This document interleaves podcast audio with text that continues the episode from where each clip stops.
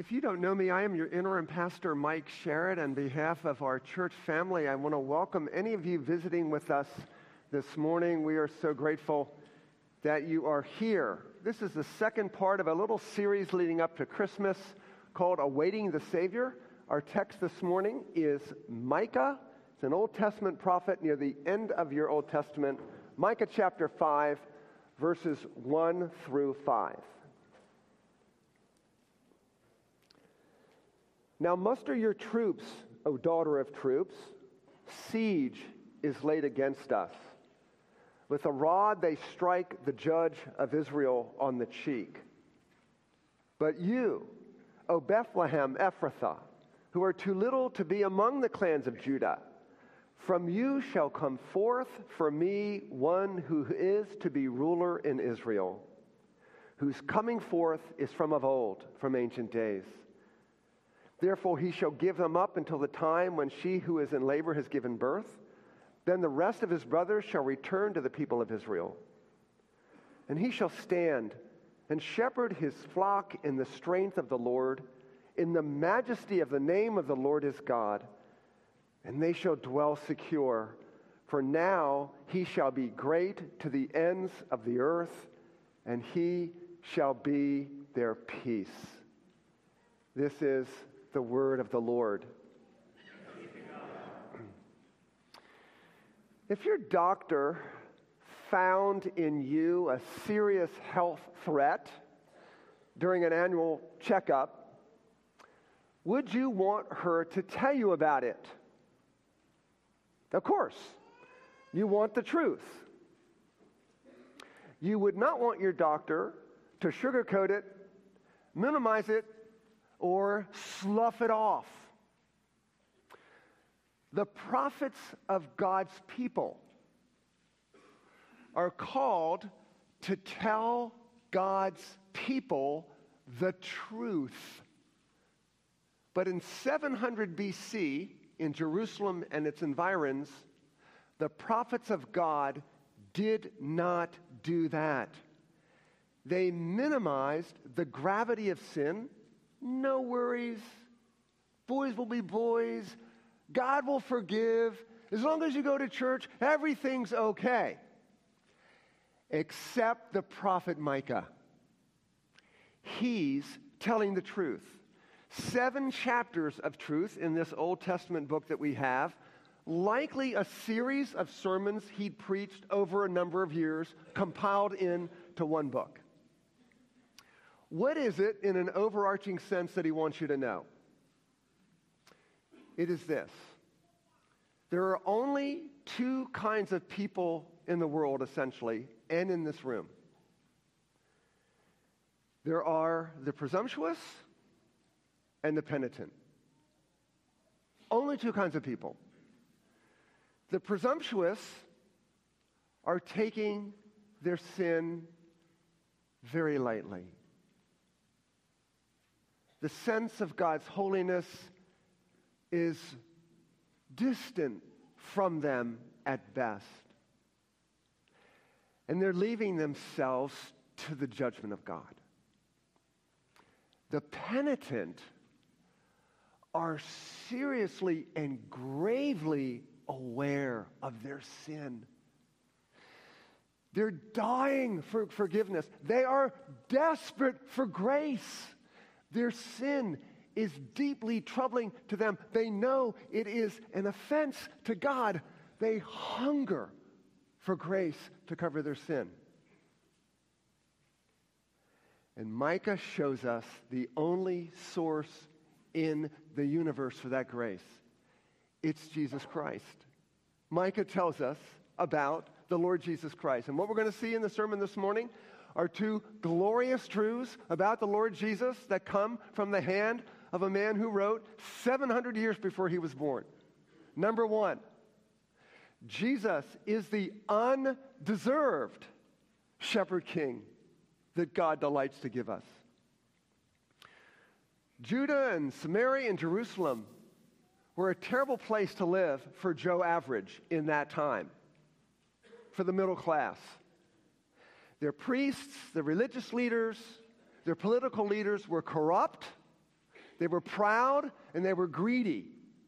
And they had reduced the middle class to severe poverty by their lust for their wealth.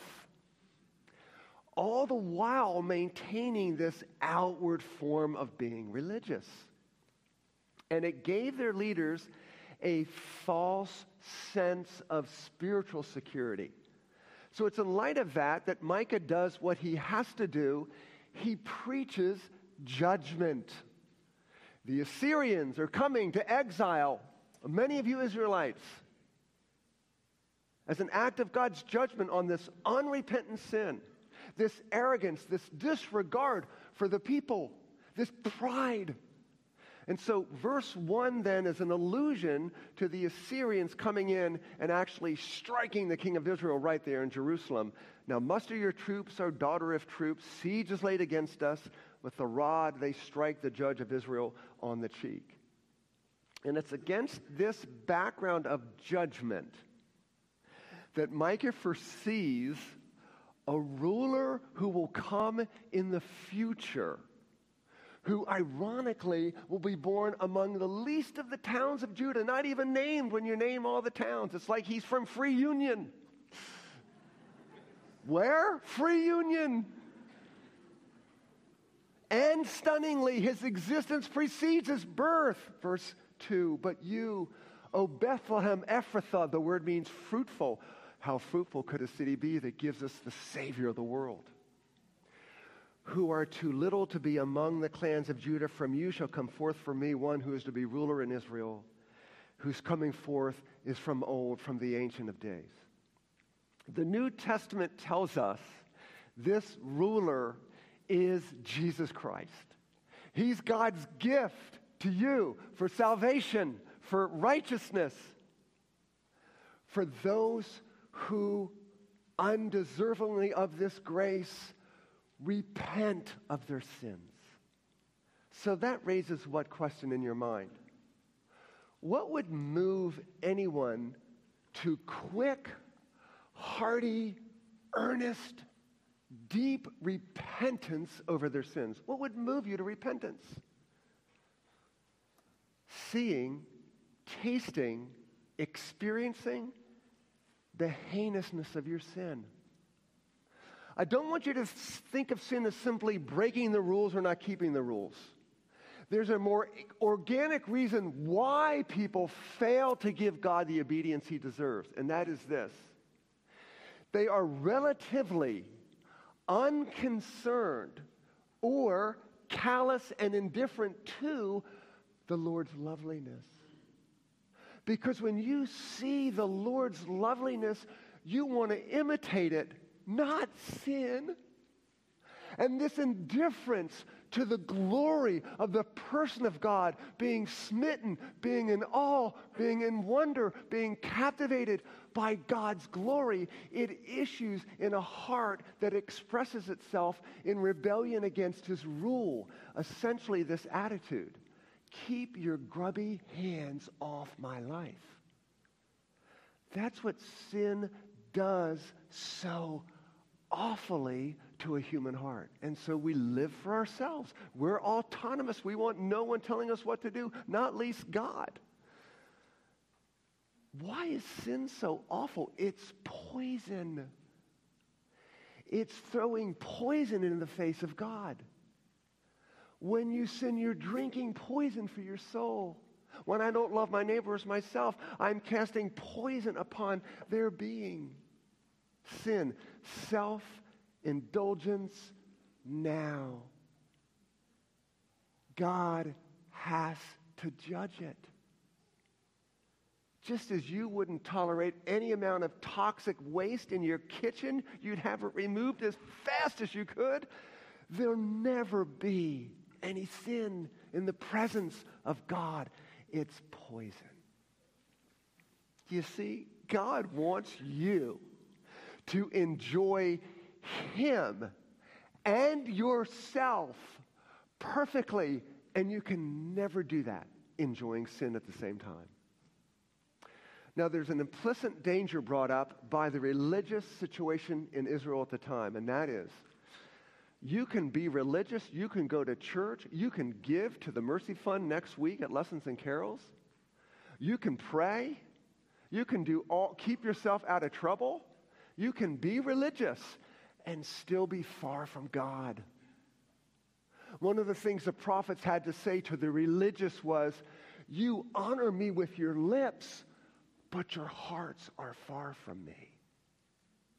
God is intensely interested in your heart, your soul, your being. Notice how, Micah 6 6, we, there we go. Notice how Micah portrays our complete inability to give God uh, what, we, what we owe him through religious efforts. Look at Micah 6 6. He raises this question. Students, you may get a lot of questions in the next couple weeks on your exam. There is no more important question in your entire life than you answer this one. With what shall I come before the Lord and bow myself before God on high? Right? That is the question of questions. What do I need in my hands to make a claim on the presence of God? That's the question. All of us must answer that. So he teases out a couple possibilities. Shall I come before him with burnt offerings and calves a year old? Next question. Will the Lord be pleased with thousands of rams and ten thousands of rivers of oil? Can you imagine how much oil that is? Ten thousands of rivers of oil. In other words, all the wealth you could imagine. Shall I give, and now it gets even more intense, shall I give my firstborn for my transgression, the fruit of my body for my soul? You can't give God anything to atone for your sin. He has to give you something. He gave his firstborn, Jesus, for your salvation because you have nothing in your hands you bring, simply to his cross you cling. Do you see how God says how profoundly he takes seriously the, the, the gravity of sin? He gave a son to die the death your sins deserve. He didn't withhold him. What an act of irrepressible, immeasurable mercy, God giving Jesus for you, because you don't have what it takes. Now, you get a hint of this magnificent grace at the very end of Micah, Micah 7 18 to 20. Who is like God? Who pardons iniquity, passing over the transgression for the remnant of his inheritance. That's you. That's you. You who repent. That's you. Pardons your iniquity. He does not retain his anger forever. He delights in steadfast love. Beloved, there's not an ounce of grudge in the soul of God when it comes to delighting to forgive you. There's not, nothing holding him back. His impulse is to give you mercy. His impulse is to love you, to forgive you. There's not a moment of hesitation. When you repent, he's there giving you salvation in Jesus. He delights in steadfast love. He will again have compassion on us. He will tread our iniquities underfoot. You will cast our sins into the depths of the sea. What?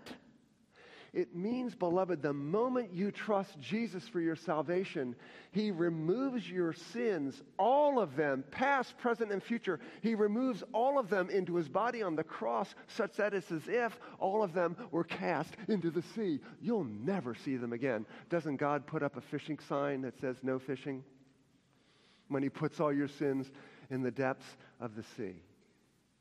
So the only way our God can tread our sins under his feet is giving Jesus to the cross for your salvation. I'll close this section with, um, with a question. Are you tasting day in and day out the love of Jesus for you? Tony, Tony alluded to it she, in her prayer. She prayed we would taste the Lord's love. One of my favorite theologians, a British man from a couple hundred years ago named Thomas Watson, said this Till sin be bitter, Christ will not be sweet. Some of you find unspeakable sweetness in the death and love of Christ for you. It's because your sin's bitter. My desire for the rest of you is that you might know the sweetness of the love of Christ, your sin would become increasingly bitter. And you repent and find the Savior who runs to the repentant to assure them of his love. Micah is telling us two things about Jesus. He is the undeserved shepherd king for you. Secondly, Jesus is the expected shepherd king. He's the expected shepherd king. In Matthew 2, we, we hear about the Magi coming from the east. Herod wants to know where's the Messiah supposed to be born? Well, they know the scriptures. And they annex the birth of the Messiah in Bethlehem based on our text, Micah 5. Matthew 2 reads Herod inquired of them where the Christ was to be born. They told him, In Bethlehem of Judea, for it's written by the prophet. And you, O Bethlehem, in the land of Judah, are by no means least among the rulers of Judah, for from you shall come a ruler who will shepherd my people Israel. The Magi are telling Herod, We expected this. It was written, it was promised. In a sense, if you all were Joe and Julie Israelite, living hundreds, uh, hundreds of years before the time of Christ, you would live decade after decade with an anticipation, a wondering, a questioning. Uh, could it be that our king, the king we have now, is he the one God has promised that will come and shepherd us perfectly? And the answer would be in every instance, he's not that king until Jesus. Here he is. And look at the way verse 4 unpacks for you the glory of our Jesus shepherd king. It says he will shepherd my people Israel. If you did a word study of the word shepherd in the Old Testament, you'd see how often this idea of kingship and shepherding were conjoined. The king was to care for, rule over the people in the same way a shepherd would care for the sheep. Jesse did a lovely job preaching on that last week. So, this is expected that Jesus would be the born king of the angels as well as the shepherd of God's people. That's how he annexes his own ministry. In John 10, I'm the good shepherd. He says, That long expected shepherd, it's me. And he didn't come to reign in quite the way that people wanted, but he established a reign, as we'll see, far superior in glory and quality. He will shepherd my people. Jesus is God with us. Emmanuel. He binds up our wounds. He finds the lost. He protects and provides for his own. You know this as you pray to him. As you're involved in one another's lives and community and you're encouraging one another. And what do you need? How can I pray for you? How can I bless you? How are we conjoined together in this wonderful ministry of this church? Jesus using you together to spread the fame of his name. It says he will stand and shepherd the flock in the strength of the Lord. This idea of standing conveys authority and power. How did Jesus shepherd the flock in the strength of the Lord? Well, he was anointed with the Spirit of God. And it was manifested as he raised the dead, healed the sick, fed the hungry, changed human hearts, cast out demons, said to the sea and the wind, Stop, and it stopped. There's no authority ever been exercised in human history like that. The king is here. He rules everything. Sorry, I'm so excited about this.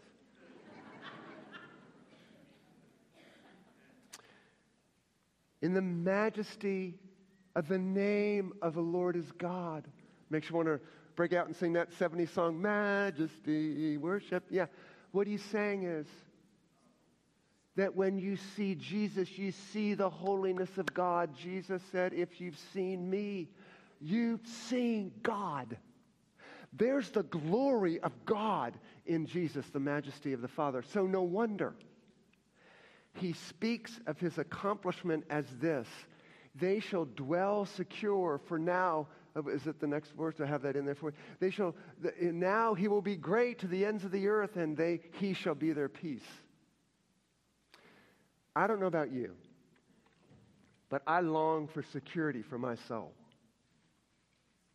And I'm painfully aware that I can find a false security in my bank account, my reputation, and the affirmation of other people. Those tend to fill me with a sense of security. The reality is, I have no security apart from being united to Jesus Christ by faith. My soul is as safe as Jesus is right now at the right hand of his Father in heaven. If Jesus is safe there, he is, so am I.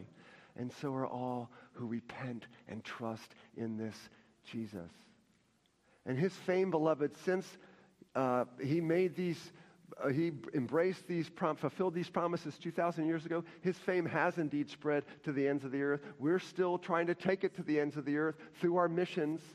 And there's not a square inch of planet earth that Jesus Christ doesn't say, mine. He is great.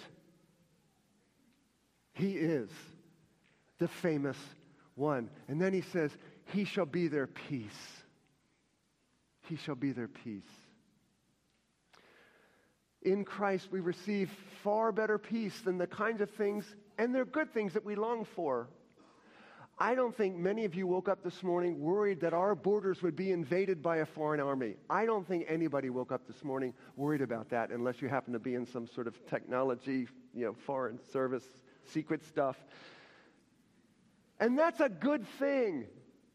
But it is far better that because you have Jesus, you will have peace forever in borderless eternity.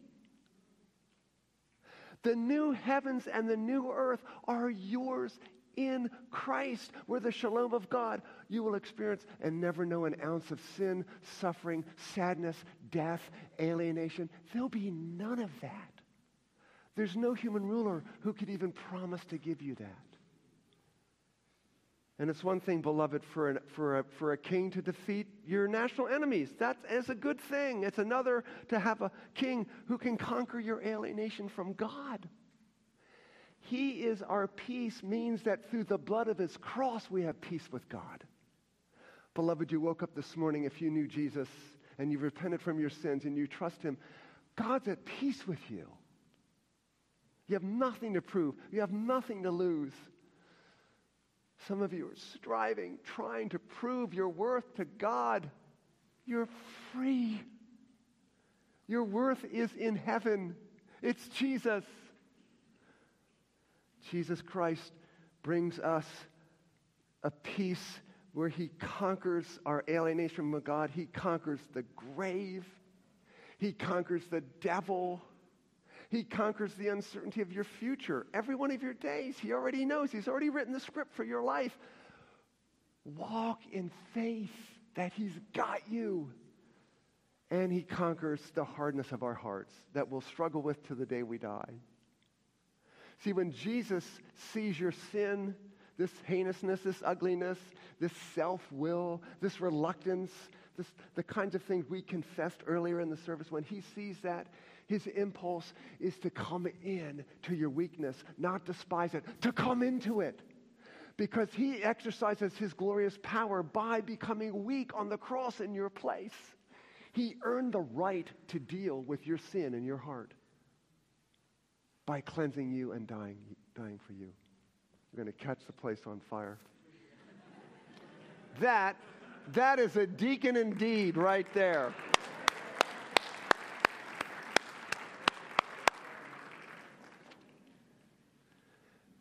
Thank you. So that's, that's a great segue to my last, my last point. what does it look like when the love of Jesus rules that heart? What's it look like? It looks like Micah 6 8. He has told you, O man, what the Lord requires of you, but to do justice, to love kindness, and to walk humbly with our God. Who is that? That's Jesus. That's what Jesus did flawlessly for 33 years. And his father rewarded him with an eternal reign of glory through the suffering of his cross. That's Jesus. You're never going to do that in this lifetime because you're going to battle sin as you seek to do that. However, when the love of Jesus is filling your heart, you will sense power, an impulse, a movement towards justice. That's walking out God's laws. Showing kindness. That is loving your neighbor as you love yourself and walking humbly with your God. That is standing in awe of the greatness of God, wondering, how could he save someone like me? And yet you have filled me with your power that I might put my eyes on other people and serve their needs ahead of my own, walking humbly before God. Do you see? The love of Christ constraining you will bring that to pass. And the good physician, the great physician, Jesus, will do that for you, in you. Because he loves everyone around you and he wants to bless them through you. So come, shepherd, king, do these things for your glory. Let me pray for you. Thank you, Lord, for my brothers and sisters. Thank you for their interest in the Word of God. Thank you for their appetite for your grace.